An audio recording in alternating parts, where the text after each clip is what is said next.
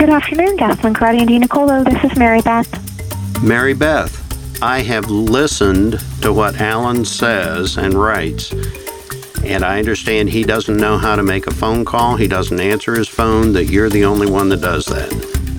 That's correct. Welcome to Trust Hacker, the podcast for elder and special needs law attorneys hacking their way out of the trust and tax jungle and seeking the sunny uplands of trust nirvana. And now, here's your guide, Bob Mason. Welcome to Trust Hacker, where we explore the tricks and traps used by the country's best estate, elder, and special needs law attorneys when tackling complex trust, tax, or other practice issues. Trust hacking is the term I use to describe any shortcut, skill, or insight that will help you crush it in your practice. In other words, a trust hack is anything that solves a trust or tax or other practice problem in an inspirational or ingenious way. My guest for this episode is a high end estate planning and asset protection attorney in Clearwater, Florida, but you'll find he has a tremendous amount to say to elder and special needs law attorneys. He's the lead author on Bloomberg BNA's estate tax planning in 2011 and 2012, Gassman and Marcum on Florida and federal asset protection law, Florida law for tax, business, and financial planning advisors, Eight steps to a proper Florida trust and estate plan. Do you think he's from Florida? A practical guide to kickback and self referral laws for Florida physicians. The Florida Power of Attorney and Incapacity Planning Guide. The Florida Advisor's Guide to Counseling Same Sex Couples and a co author of the recently published Legal Guide to NFA Firearms and Gun Trusts, among others. He's published well over 100 peer review articles with publications such as Bloomberg BNA Tax and Accounting, Trusts and Estates Magazine, Estate Planning Magazine, the Florida Bar Journal, and Leimberg Estate Planning Network. He's also a past president of the Pinellas County Estate Planning Council and has co chaired two annual Florida bar programs for over 15 years wealth protection and representing the physician. Perhaps my favorite, though, he publishes online the Thursday Report, which is a great, easy to read compendium of estates and tax news, hints, and humor. And I'll tell you how to sign up for that later. My guest received both his law degree and LLM in tax from the University of Florida he is Florida Board certified in estate planning and trust law, as well as an accredited estate planner through the National Association of Estate Planners and Counsels. In addition to his sense of humor and brilliance in the law, he has perhaps the best grasp of a good professional personal lifestyle balance of anyone I've heard. Over the next half hour or so, I think you're going to understand why I wanted him to chat with us and share some of his practice insights. In this episode, we hack Alan Gassman.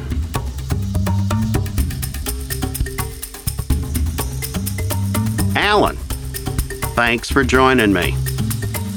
Thanks so much for having me, Bob. I've been a big fan of yours for a long time, so this is really exciting. Well, thanks, Alan. I'll tell you what, I just read your introduction and I got tired. You're doing a lot. Why? Is it for your practice or do you just like doing it? Number one, I like doing it. I have a great time doing what I'm doing.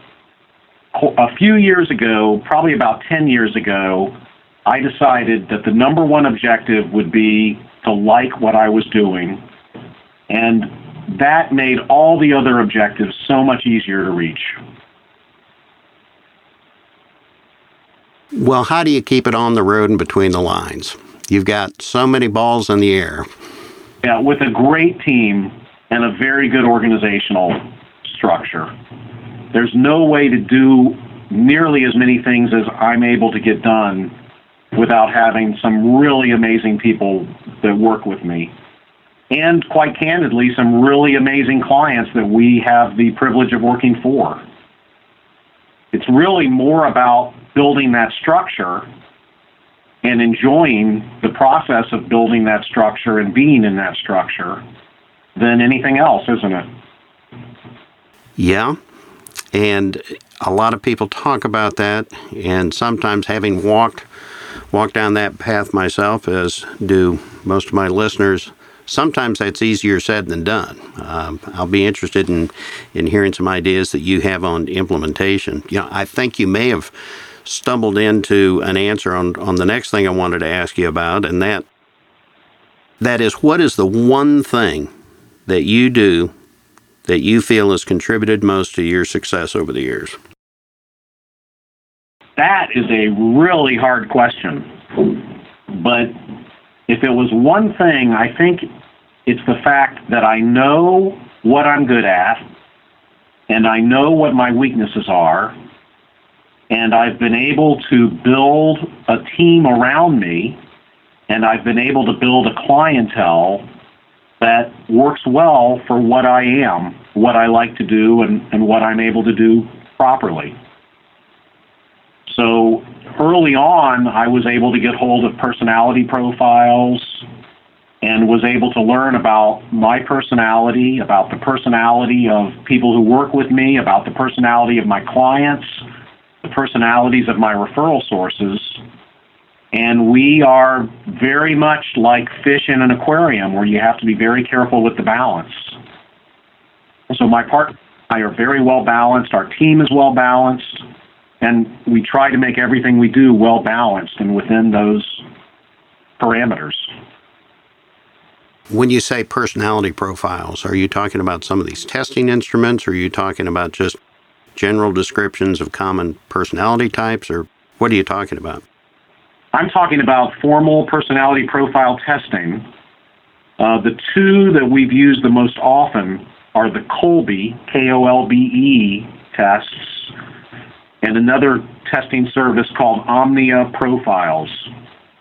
And it's quite interesting because the Kolbe test basically gives you four items and it rates you 1 through 10 in four different items. Whether you have a high fact finder, which means you want to read everything you can look at and you're very, very thorough, or a low fact finder, meaning that you actually resist knowing a lot of information. And then whether you have a high follow through, meaning that when you start something, you really have to finish it, or a low follow through, where when you start something, you resist finishing it. And then there's a quality that she calls the quick start. And the quick start is when you look at something, do you want to change it around, improve it, make it better, make it different? Or every time you see something, do you want to not change it and resist change? And everyone has a different reading on those three factors. And depending upon what your reading is, you will compensate for it by having other people on your team who handle things in a different way.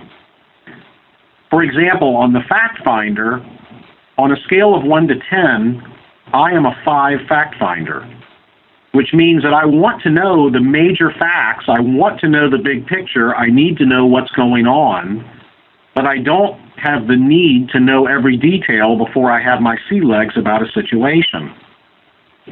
That's why it's really important as a tax lawyer that my two partners have very high fact finder scores.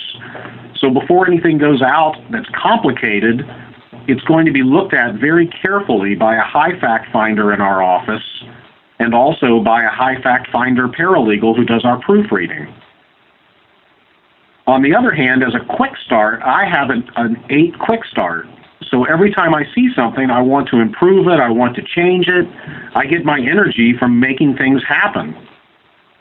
My partners are lower quick starts, so they can they'll hold me back or they'll look at something much more carefully than I will they may even talk me out of it. But with a high quick start and a middle fact finder, I'm able to sit down with a client. I'm able to quickly understand their situation. I'm able to come up with some ideas that maybe nobody ever thought of for the client. But most importantly, I'm also able to walk out of that conference room and work with my team of high follow through, high fact finders to make sure that the job gets done right and that it gets out it gets out of the door on time. So I don't know if that helps you or not, but that's a lot of what we look at when we hire people and when I talk to clients and we when we decide how to do things in our law firm. How do you apply that to a client? Well, I pretty much know within 15 minutes of sitting with a client whether they are a high fact finder where they need to have a lot of information, they need to give me a lot of information, I need to explain to them how the clock is made, or if they're a low fact finder, in which event they really don't want to know anything but for me to tell them the solution and what and the mere the, the bare essential. If I have a high fact finder client, they need a 15 minute explanation. A low fact finder client will be completely lost in the weeds if it takes me more than three minutes to explain something. I can also gauge whether a client is a high quick start, which also, you know, is somewhat linked to attention deficit disorder. I have another a number of clients, especially very successful entrepreneurs and some brilliant physicians who I know have very short attention spans.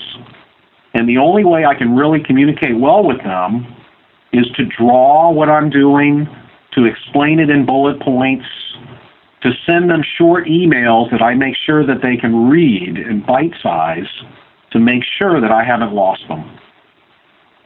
And sometimes it's a lot of fun because you're sitting with two partners or you're sitting with a husband and a wife, and you realize that one of them is a high fact finder and one is a low fact finder One's a high quick start, the other's a low quick start, and you figure out why they can't get along and where their communications issues have been. So once you know what your client is, then you know how to best handle them. I have some clients that I would never write a five page letter, and I have some clients that I can't explain anything in under five pages because of the way they think. I'm going to uh, definitely come back and talk to you more about clients, but when we're on the topic of, of these profile services, uh, what Kolbe and Omnia, do they provide the kind of training to you that enables you to sit in there in a client interview and make that kind of snap assessment? No, it just comes from 35 years of experience. You know, when you're when you're talking to people and just listening to them and seeing. Another thing that I know usually within 10 to 15 minutes, and I need to know is whether my client or my colleague is visually oriented or auditory. Because about 65% of the people are visually oriented, about 30% are auditory, about 5% are kinetic. And when somebody is repeating things to you and they're using words like, I hear you, I hear what you're saying, or they're holding their hand to their ear, then you know that they're auditory and that they are listening to what you're saying and that you need to get the message clear during the meeting because they may not read as well later. On the other hand, if they're visual, they say things like, Oh, I see what you mean. They're looking at a sheet of paper, they're drawing. Then you want to use your charts. You want to make sure you have uh, a lot of visual images, and it doesn't have to be fancy, it's just a legal pad with a pen and paper sitting in the middle of the table. So I want to know that too. And if they're kinetic, which means that they really put things together like a contractor does in three dimensions, they can really have a very difficult time listening. They can have a difficult time visualizing. So you, you have to kind of stay more close to where they are in the communication and, and ask them to, to help you to re explain and also, when you can, to make it look like a building. Pretend like this is a building. Pretend like this is a box. I put the circle on the box. Those people will typically have a lot of physical activity. They've got pens in their mouth or they've got a pen in their hand. Um, they're drawing three dimensional things while you're talking. So I want to know about that as well. So it boils down to, and this may sound simplistic, but I don't think it really is pay attention. That's a great point. That's a great point. And say as little as possible. I tell the younger lawyers when I give the workshops at uh, University of Florida and Ave Maria Law School that the less you say, the better off you are because you want to know everything that the client is thinking. You want to know everything that the client has to say. You want to be very interested in the client. You want to be complimentary of what the client is proud of. You want to be able to help the client form a more positive image of themselves. That's really a much bigger job than trying to be a professor in the conference room to explain a lot of law that may not matter at all to, to the people you're talking to. Are you a golfer? Not at all. Completely uncoordinated. Okay. then I'll venture away from a golf term. if you could go, I was going to say the word mulligan. Ah. If you could go back and get a do over on anything in your career, what would it be? I, in my earlier years, and still now sometimes by impulse, I have a tendency to think that clients want things to be inexpensive, uh, easy to deal with, and not necessarily overpapered. But I found over the years that it's much more important to do the right job, to check it twice, to explain it thoroughly, and to spend all of the time needed to make sure that you're doing the right thing for the client. I never want to rush my staff. I never want to rush the lawyers who work with me. I never want to rush a client. Because while my turnaround time is important, keeping the bill reasonable is certainly important. But 10 years later, when grandma dies, everything's all about the quality of the work I did 10 years ago. So that's uh, something, if I could go back in time 25 years and tell my younger self, hey, slow it down, charge more, explain to the clients that you need to charge more, check it more frequently, be more careful. That's what I would do. That's interesting. I've often thought the person that I am really writing for, I know I've got an immediate client, but when I'm preparing a trust or some other document, what I'm writing for is that attorney who is going to look at it long after I've retired or I'm pushing up daisies or whatever. I'm writing for that other attorney that's going to look at it and hopefully say, well, this is this is surely a nice piece of work. Yeah, it does. I do take great pride in almost many times during the week view myself as a craftsman, building some beautiful paragraphs to really express what the client wants to happen and the what ifs. And in my documents, I give a lot of examples. I know the old school is to never have an example in a document, so I'm certainly not of the old school because I will have documents that could have five to ten different examples. I find that the clients understand examples but don't necessarily understand the legalese. The Trust Hacker is brought to you by TrustChimp, an educational resource for attorneys attempting to hack their way out of the confusing jungles of public benefits and tax law and to reach the sunny uplands of Trust Nirvana. TrustChimp offers intensive three day public benefits tax and trust training sessions described by attendees as intense and one of the best CLEs ever. All states that have reviewed the Trust Summit materials have approved them for 14 CLE hours. Find out more at trustchimp.com forward slash summits. You mentioned uh, your associates. What is the one thing that elder law, estate planning, trust attorneys do that drives you nuts? They don't do what they are what they say they're going to do. What drives me nuts and what drives our clients nuts from previous law firms is simply lawyers and other professionals who need to do six things on a project and only do four and they forget to do the other two. Or they can't bring themselves to return a phone call, or they can't bring themselves to actually send a document that they promised. So everyone in our firm has gone to the Franklin Covey one day time management course.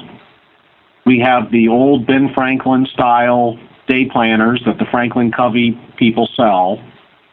And by gosh, we have lists of what we've promised to people, and we either get those things out or we get apology apologies out. Because one great mentor, a man named Dan Sullivan, says over and over again, if you want to be successful, you just have to show up on time, do what you said you're going to do, and say please and thank you.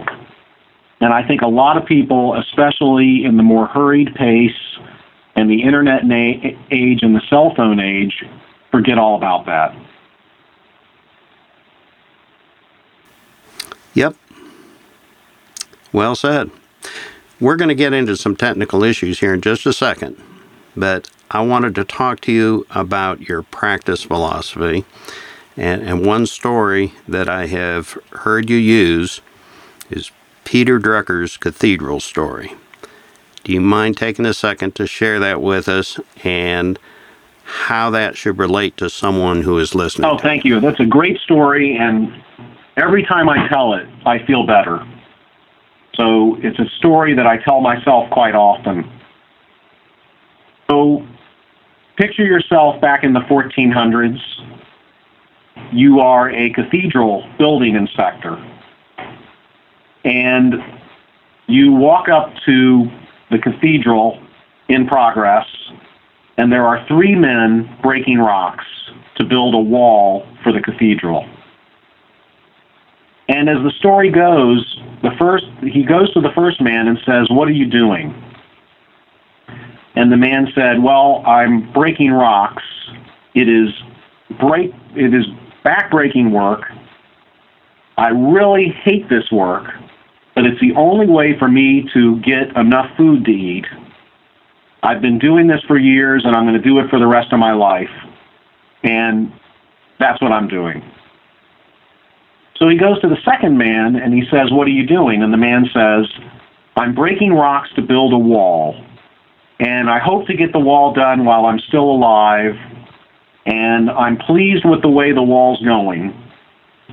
It's not the worst job I've ever had, but I wish I had a better one. And then he went to the third man and he said, What are you doing? And the third man said, I'm breaking rocks to build the most beautiful cathedral that has ever been raised in the entire world.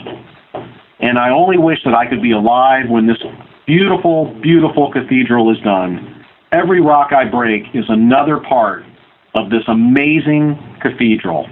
I've looked at the drawings, I've talked to the people, and I'm just so proud to be a part of the effort. Well, the man came back five years later.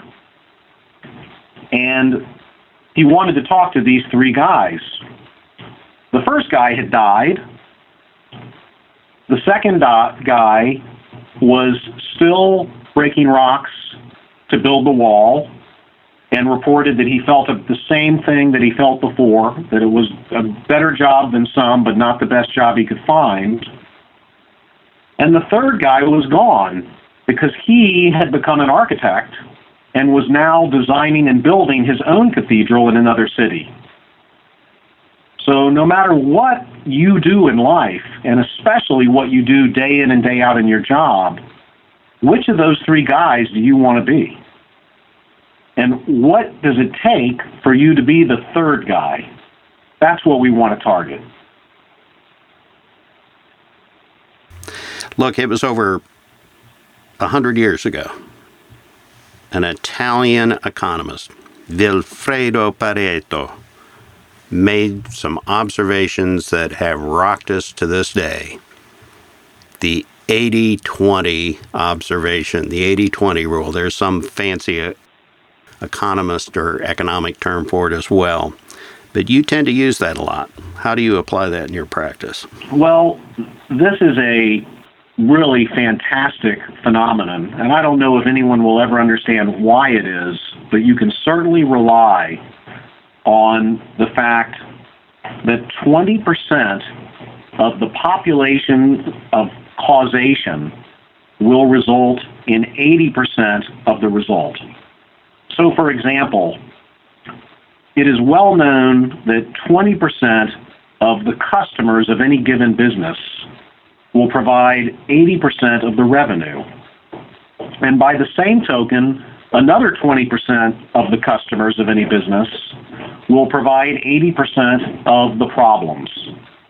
20% of your employees manage to get 80% of your work done, and 20% of your employees manage to make 80% of the mistakes.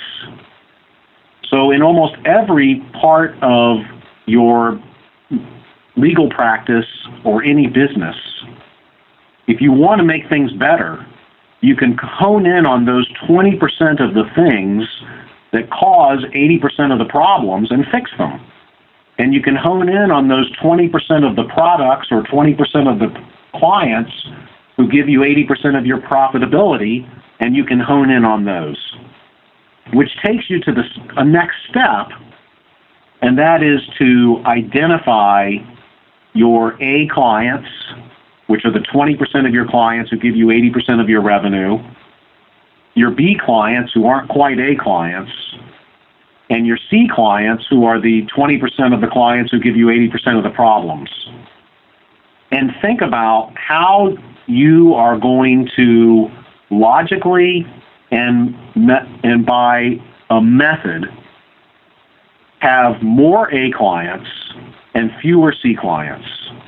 Promote whatever B clients you can to being A clients, and let the C clients either promote themselves to being B or A clients or find other lawyers who may be better suited for them. Do you ever try to um, screen them out on the front end? Do you know who M- Michael Port is? Yes. Um, he one of my favorite business coaching type guys, and he he uses the red velvet rope analogy, which is very similar to that. I don't know if you've heard of that. Um, you know, it's some Manhattan nightclub. Think of like Studio 54 back in its heyday, and there at the front door to the club, there is a huge, well turned out, but huge bouncer. And right next to him are two gold posts and a red velvet rope. And there's a line down the block. And if you look okay to him, you get past the velvet rope. And if you don't look okay, forget it. You aren't going in. And and he applies that to to picking your customers, picking your your clients.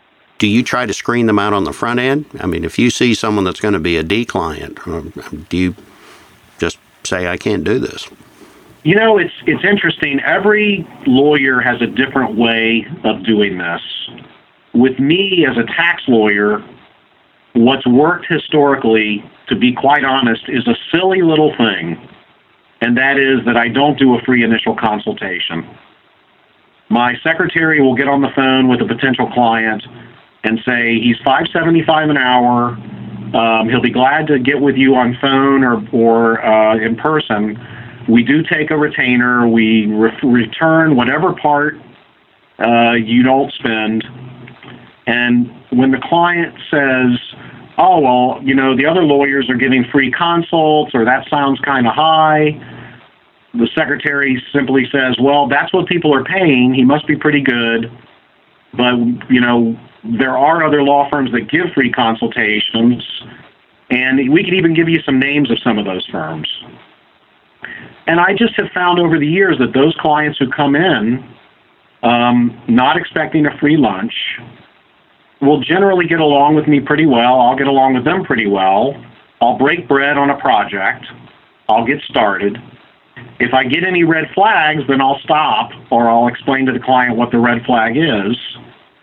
If things go well, then I will embrace the client and, and try to engage them in other projects I can do for them. If things don't go well, I'll finish what I took on and I'll be done with them and try to keep a low profile. And that's what has worked for me. When we have clients that obviously are not showing the traits of an A client, we will let them know what the issue is. The one that concerns me the most is if anyone is rude to my team.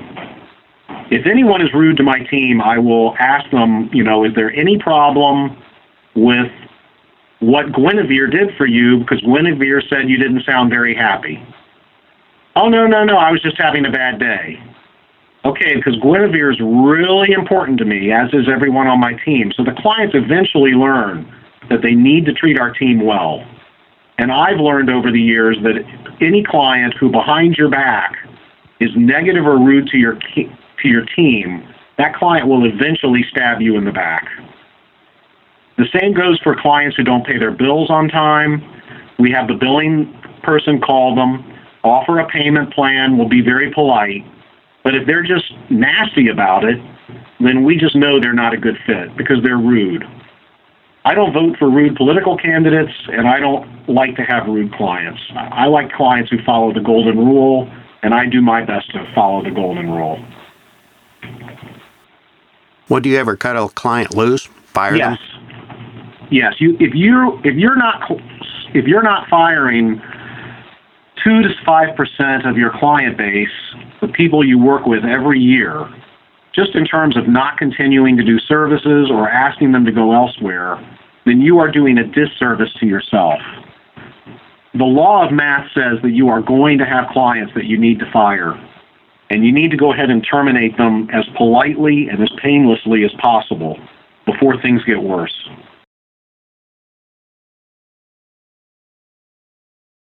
A lot of my listeners are either new to lawyering or new to a solo practice, having come from a bigger firm where everything is taken care of for them, uh, or they're new to elder law, they're transitioning into elder law. But in any of those categories, one of the touchiest subjects is fees, and, and, we've mentioned that. And invariably, at least from what I've seen, these folks tend to undercharge. Do you have any advice for them? Well, it is a significant mistake to undercharge. First of all, it is extremely dangerous and it invites malpractice to give a client a fixed fee where you don't have the ability to adjust the fee upward if it turns out that the client creates a lot more work or that there are aspects of this project that are going to cost you a lot of time and money. So you have to be careful with that. The second thing to remember is you're spoiling the child.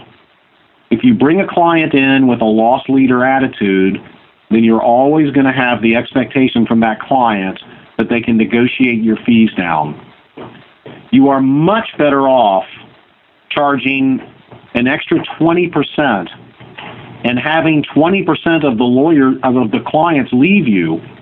You're better off mathematically. You're doing almost the same amount of work for only 80 I mean you're getting almost the same amount of fees for 80% of the efforts. In fact, one of my mentors was a very good CPA, and he told me that whenever he met with a new client, he would send them a slightly high bill for the consultation because he felt that that was a great test. The ones who just paid it and didn't say anything, he knew were going to be great, great clients. And the ones who called and complained, he was able to have that conversation.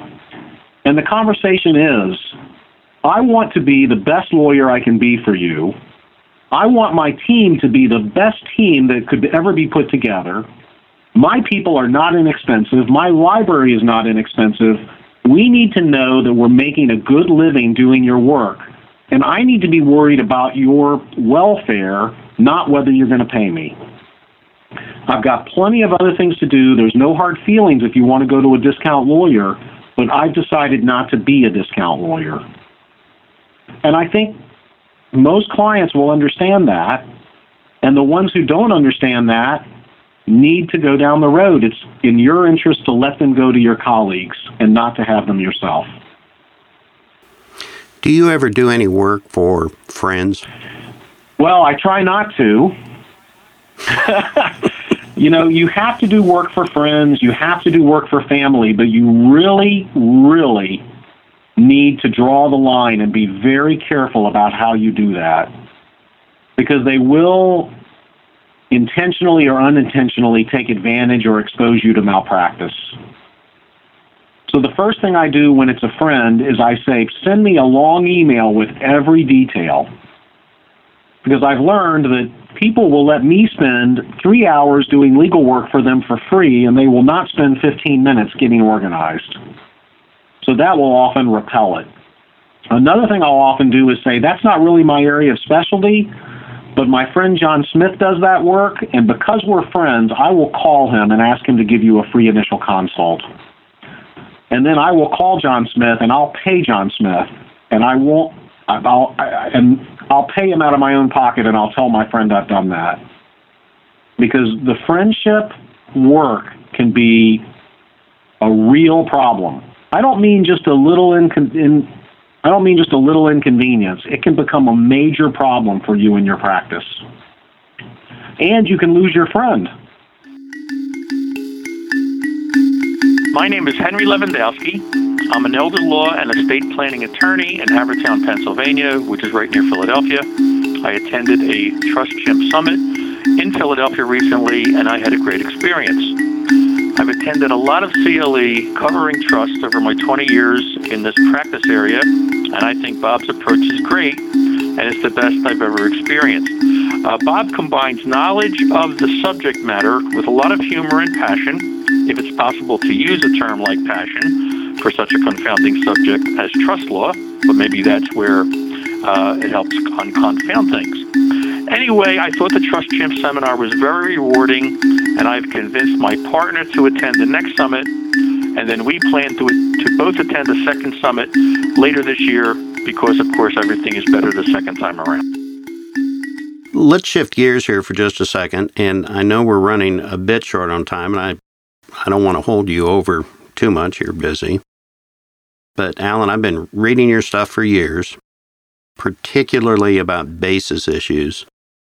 And one regret that I have is in this episode, we just don't have time to talk about your JEST, you know, the joint exempt step up trust. And for the listener who may not know, that's that's a technique that minimizes estate taxes and maximizes stepped up basis.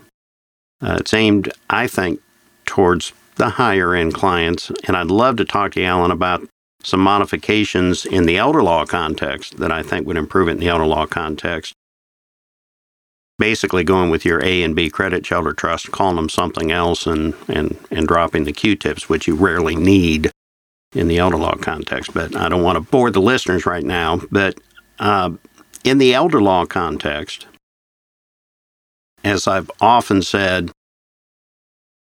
estate tax lawyers are from Mars, elder law attorneys are from Venus. We work off the same celestial charts, but we breathe in different atmospheres, different gases.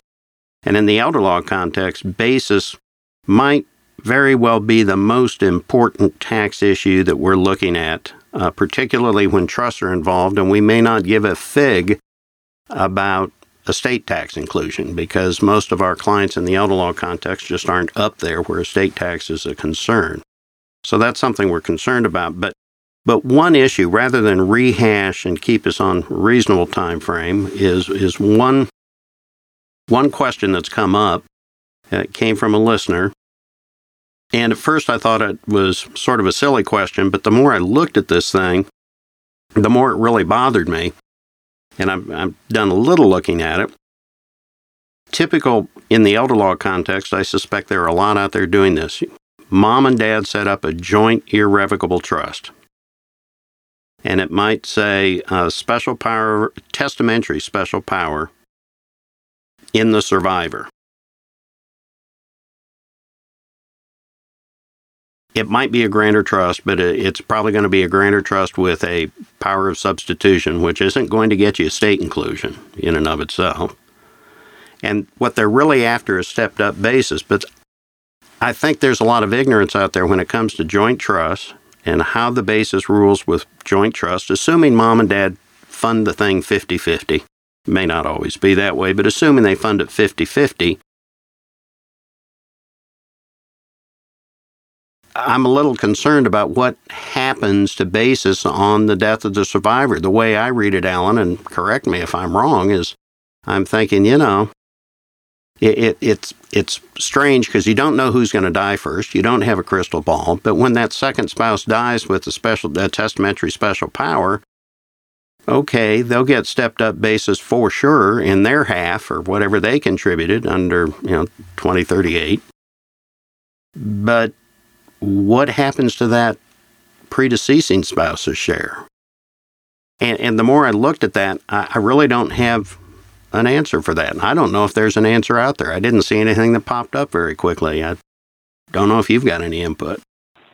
Well, if you have a power of appointment over anybody's assets, then if it's a general power of appointment, so it's at least exercisable in favor of creditors of the estate of the decedent, then I would expect to get a stepped up basis on those assets. Oh, yeah, under 2041, but in the elder law context, uh, this is kind of unique to elder law. An attorney that at least knows what they're doing over on the Medicaid side of things is going to be petrified of having a general power in someone who could eventually end up on Medicaid, which has nothing to do with tax. It has everything to do with Medicaid. Right.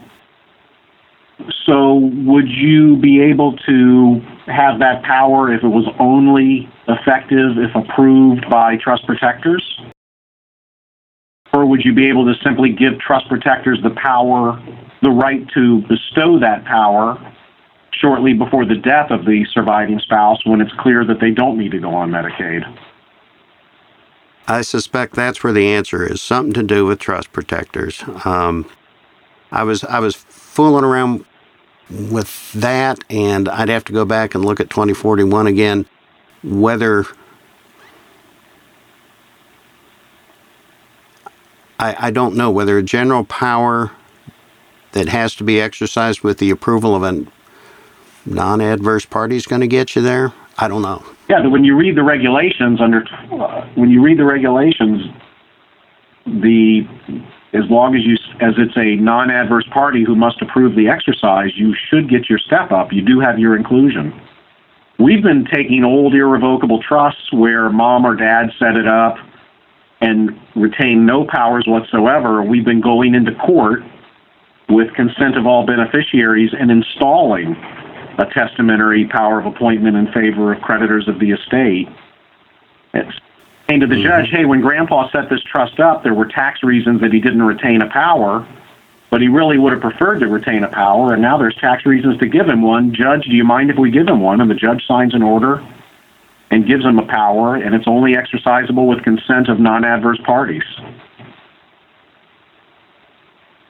Then, am I wrong though in the hypo I gave you, which I may not be so hypothetical from what I'm hearing, that you know, there's a special a special power. They're worrying about Medicaid, a special power in the survivor. Okay, that'll get you stepped up basis in half the trust assets, I think. But what happens at the time the trust is funded? when you have obviously one of the two of them is going to be the predeceasing spouse and you don't know which one um, I was even thinking, is there a gift there? I, I haven't thought through the thing completely, but the whole situation troubles me. Yeah. So this is a, and this is a trust for the benefit of descendants, or who are the beneficiaries? Yeah, yeah, yeah, the kids. Okay. There, there's some kind of, you know, sprinkle standard in there for the benefit of the children. So it's what we call a defective grantor trust because the grantors have the power to replace trust assets with assets of equal value. Yep. So you have an argument that on the first death you get a step up in half the assets under the article that Jonathan Blattmachr and Mitch Gans wrote years ago, which basically say when a trust is disregarded for income tax purposes, I mean, yeah, when a trust is disregarded for income tax purposes, yep. the assets of the trust are considered to be owned by mom and dad. But you know what concerns me about that article?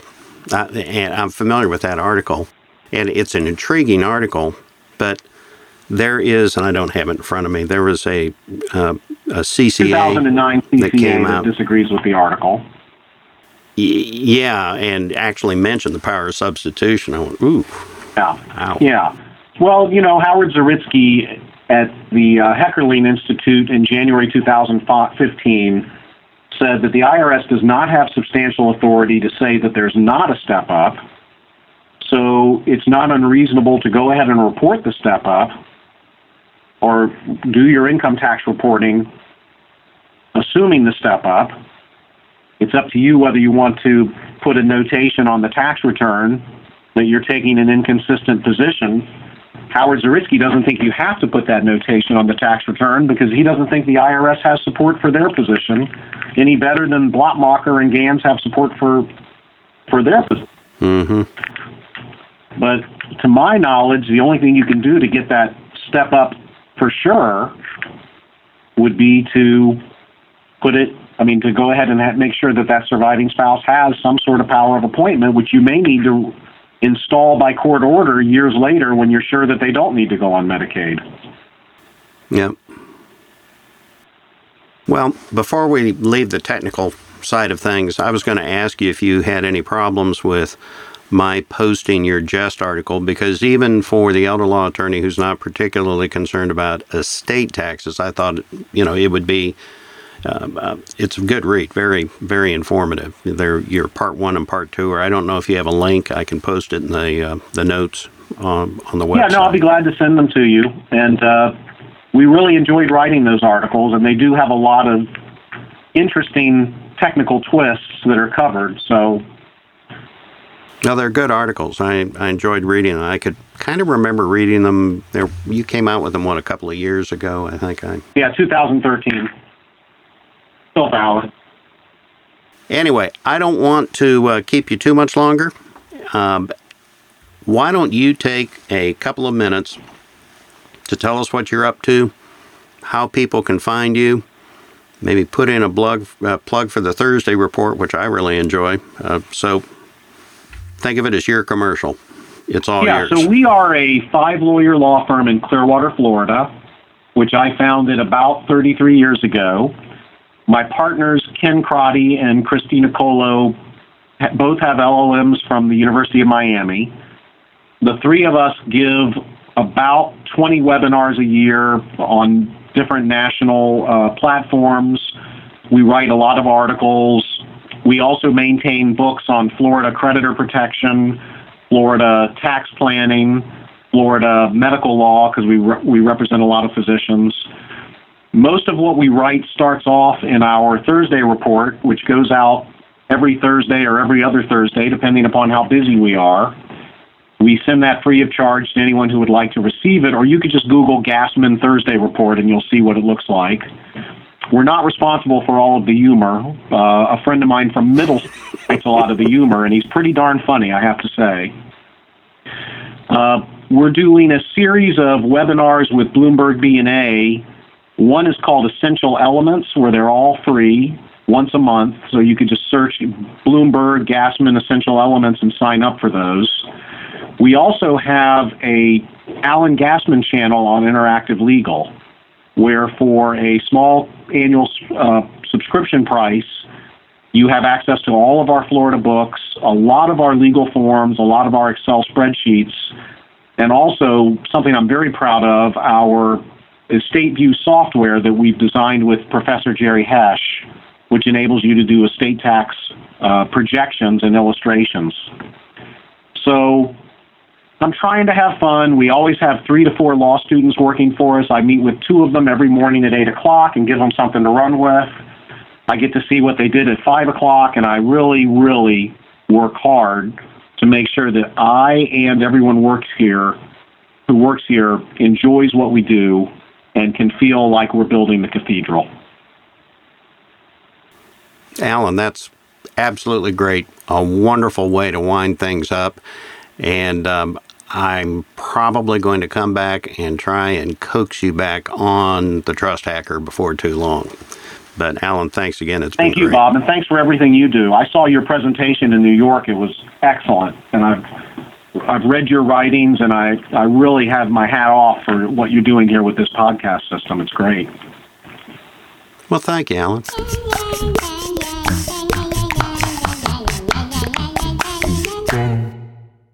Alan Gassman, that was great. That was fun.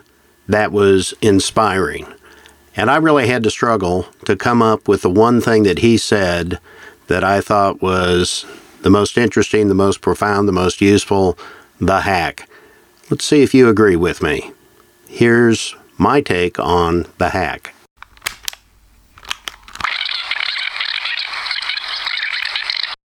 Say as little as possible. I tell the younger lawyers when I give the workshops at uh, University of Florida and Ave Maria Law School that the less you say, the better off you are because you want to know everything that the client is thinking.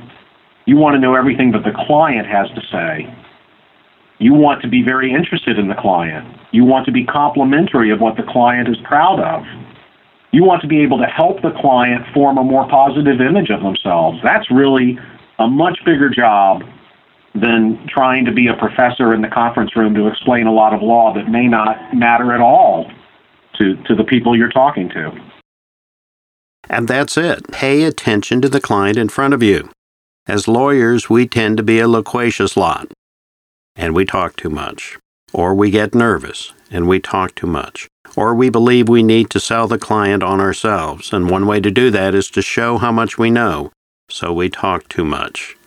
Think of going to see a surgeon with a pain you want the surgeon to make the pain go away, but you definitely don't want the surgeon to go into too much detail as to how he or she is going to make that pain go away. The same thing applies to us as attorneys. The client may not necessarily care how you're going to do it, they just want you to do it. Alan's finely honed skills with clients came out in another part of the interview with him when he was discussing the visual versus the auditory versus the kinetic clients. First, you've got to identify the client type. The way you do that is by paying attention. Then you need to shift your communication skills. Remember how Alan was talking about the clients who would say, I see what you're saying.